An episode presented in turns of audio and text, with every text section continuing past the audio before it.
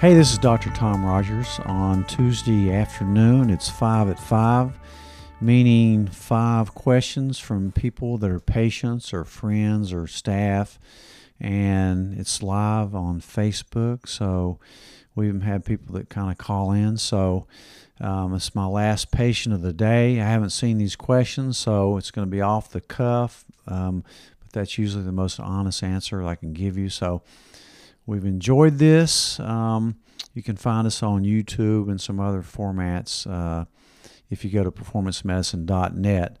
Let's get right in on the first question. Um, all right. First question I'm a male on hormone therapy, but am still struggling with erectile dysfunction, ED. As my T levels improve, will that help with ED? What else can I do? Okay, that's a common question. A lot of times um, we have patients that come in because they have erectile dysfunction, and we, of course, discover most of them have low testosterone. So we begin the testosterone replacement therapy, and they may not immediately get help with their erections. And so they're maybe disappointed after a shot or two, and they don't notice a lot, lot of difference. Well, with it's two separate problems. Um, of course, with low testosterone, there's a myriad of symptoms like being tired, getting overweight, loss of energy, focus, um, sleep problems, uh, irritability, moodiness, etc. Um, erectile dysfunction is just one thing that may go along with low T. Uh, it may not all the time, depending on your age, but but erectile dysfunction is more of a circulatory problem most of the time. And so, what we try to do is get the testosterone level normalized and see what happens. And then, probably half the time, we have to add an erectile dysfunction medicine like daily Cialis, Tadalafil, sometimes Sildenafil, Viagra, Levitra. Um, so, don't get discouraged. There's all kinds of ways we can handle ED. I mean, we, we have injections. We have the P shot. We have the His wave. Um, there's so many things you can do to increase that nitric oxide level and improve that microcirculation that um, we usually don't have any problem with that. So replace the testosterone, and then the second step is treating that erectile dysfunction, which we do every day, many, many times. So don't be disheartened um, just come back in uh, after we have that T level kind of going, and then we'll add, uh, if need be, uh, one of the nitric oxide um, releasers. So, good question, though. Great question. Question two I'm a woman experiencing weight gain. How do I know if it's a thyroid problem or a hormone imbalance? You know, as a matter of fact, the last patient I just got finished seeing, probably five minutes ago uh, was a new patient with the same question. She was a 49 year old female, and um, she exercises every day, has always been lean, but just in the last year has gained quite a bit of weight and doesn't know why. You know, after I went over extensively her diet, you know, she was definitely eating too many carbs and probably and not, definitely not doing intermittent fasting. But uh, so I drew, I drew a Cleveland panel on her to see where she was metabolically and hormonally. She's still having normal menstrual cycles at age 49, but I suspect she is premenopausal and some of the hormones are off. There's probably an imbalance of estrogen to progesterone. She may have a thyroid problem. I mean, you know, you got you got to look at at uh, thyroid really closely, especially with women in their 40s probably one out of three women I see in their 40s and 50s have a suboptimal thyroid. It may be normal on the labs, but when you look at the labs, they're usually low, uh, low normal. And also, you talk to them about symptoms. You never treat a lab, you treat symptoms.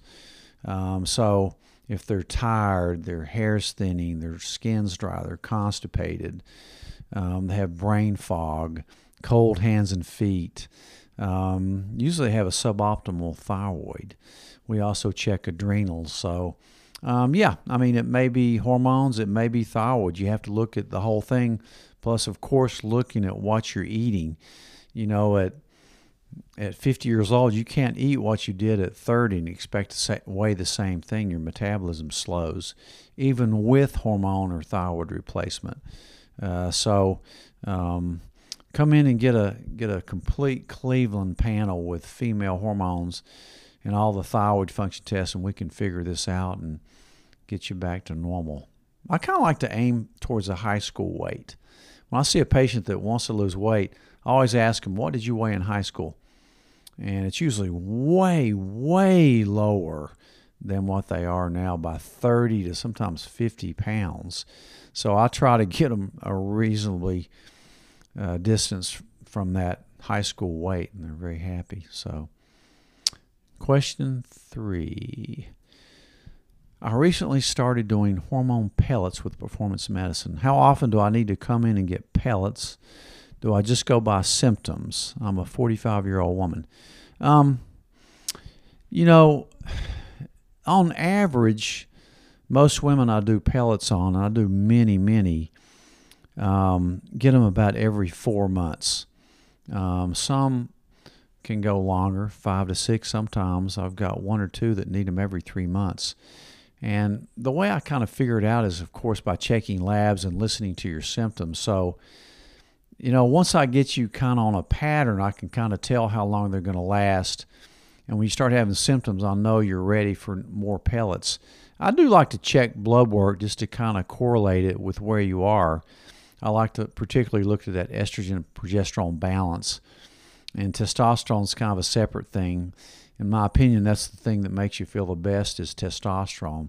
But you need the estrogen progesterone, of course, for a lot of things bone, heart protection, uh, etc. And you don't want to give um, a woman testosterone alone if they don't have adequate estrogen support, because that can cause plaquing of the artery. So you have to know what you're doing with hormonal balance uh, with all the four female hormones. That's why females are a little harder than males to balance those hormones. So, but we do this every day. So, um, you go by both blood work symptoms. Average is about four months. So three times a year, pellets usually work fantastic. So, um, good question. Question four. Why do you like pellets more than creams? Another pellet question for women. Well, really, for either men or women, I prefer pellets because you get a nice, consistent, uh, even release of hormones. Um, you don't have to worry about putting creams on all the time. Some people don't absorb creams as well as others. Sometimes they forget their creams. Um, and once I pop some pellets in them, uh, they, especially women, usually, I mean, I hardly ever get one going back to creams that has had has had pellets. They just work better. I think they're stronger. Um, and it literally takes me about a minute to get them in. Very little pain and discomfort. Um, you just don't have to worry about a lot. So most women prefer the pellets. Same thing with men. I have to put more pellets and they're larger in men, but um, you don't get that up and down that you do with shots with men. And men, I don't usually like the creams too much. Um, so I usually like the shots or or pellet. I prefer pellets for men also, and so do most of my patients. So great question. Uh, pellets, and not many people even know there's pellet pellets available. In fact, the first form of testosterone replacement for men was pellets. So anyway, if you read Dr. Morgentaler's book, uh, the, the, Guru of Testosterone Replacement out of Harvard, uh, he his favorite is pellets. I've talked to him many times. Okay, question five. What are your thoughts on the Pfizer vaccine that could be coming out soon? Well, I can tell you one thing. It was great for the stock market. Um, supposedly it's 90% effective, and they've gotten it out in six months. I think there's another one by Moderna that's going to come out and compete with it. So, you know, we've had the brightest minds – for the past six to eight months working on the vaccine. Um, so Uh, we'll have to wait and see. I mean, the results of this trial are really encouraging. So, um, you know, I'm hoping that that we get this vaccine out and it's proven to be safe and effective. I think that Pfizer is going to be a two-shot regimen, one shot at first and then another one three weeks later. And what I've read after that second shot, you may have some mild symptoms of the flu. Um, but, you know, I trust they're putting in all the work and the safeguards for this. Um, and I, I think certainly the most vulnerable patient population uh, should take this vaccine if it indeed is proven effective, um, like the elderly people, people with diabetes, um, people with cardiovascular or pulmonary disease, so we can develop this herd immunity. It's amazing how much COVID's already around here. So, I mean, I think we're close to 20%, at least in this area, and probably all over the country, uh, of positive rates. So, um, I'm hoping that soon we're going to turn the corner with this COVID crisis and get some herd immunity out there, either by natural means or by the vaccine, so that we can get on with normal living. So, you know, I've told people before, don't fear COVID, um, you know, because there there are ways to treat it. It's it's not real lethal. Uh, the death rates are very very low. Uh, half the deaths have been in nursing home populations, and uh, most, the majority, the rest of them have been people with really bad coexisting diseases. Of course, there are outliers. I mean, there's some perfectly healthy people that for some reason their immune system goes haywire and, you know, it can kill them. So, you know, I don't say fear anything, I say be aware of what can happen. That's why you should boost your immune system with your vitamins, get a good night's sleep, exercise, stay thin. Most of the people that are dying of COVID are morbidly obese. Most of them have very low vitamin D levels. Um, they're immunocompromised, but and treating it, you know, I treat it really early because I think early treatment with some of the medicines we have, like hydroxychloroquine, which is off label and controversial, but it does work if you use it early. I've used it many times. I use inhaled budesonide, which is a, an inhaled steroid we use for asthmatics that works really well for the lungs. Sometimes we use prednisone. We always use high doses of vitamins, D, C, and zinc. And there's a few other little tricks up the sleeve that we do. So, um, uh, great question. So, it's kind of positive news for once that came out yesterday uh, with the vaccine. All right, last question. We actually got one extra one today. Question six Do you treat people for COVID that are not your patients? Yeah, sure I do. Um, you know, I have many people that um, are not patients at Performance Medicine that um, have heard we treat um, COVID 19, and we certainly have treated a few hundred people and you're certainly welcome. I've treated patients from all over the country for COVID. I think it's because um, the interview I did on CBN that uh, got all over the country and probably worldwide. But you know, there's a few doctors that have the guts to go ahead and treat you and use some common sense with this thing. You know, to me, it's unacceptable that a physician would diagnose you with COVID and you ask him, "What am I going to do?" and they say, "Well, take some cough medicine. There's nothing you can do." there are things you can do, and some of it's just common sense. Uh, so, certainly, I think the medical community needs to step up and uh, pursue early treatment for this and not say there's nothing to do for it until you end up in the hospital, which is the last place you want to be for this. Um, you certainly don't want to be on a ventilator for this thing. There's about an 80% mortality rate once you have to be put on a ventilator. Um, so, but you know, that's 20% hope. So you know, you may have to, but um, that's usually for very de- debilitated people with pre-existing cardiopulmonary disease. So the point is to try to stay out of the hospital with this. I'm hoping this vaccine, you know, they give it to the people that need it the most first. I think there'll be an all-out effort by our military to get this out everywhere. So anyway, so stay tuned.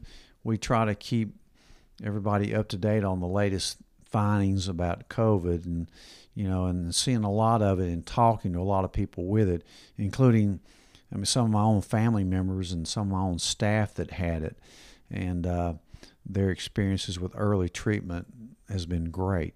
So anyway, I hope that answers all your questions. Please email us or you know call the offices or look up performancemedicine.net, uh, our YouTube channel, Facebook, Instagram, all those things that that I don't know anything about that uh, people that do put us out there. So um, give us your questions. Um, I hope you stay healthy, and we'll see you again next week. Thank you.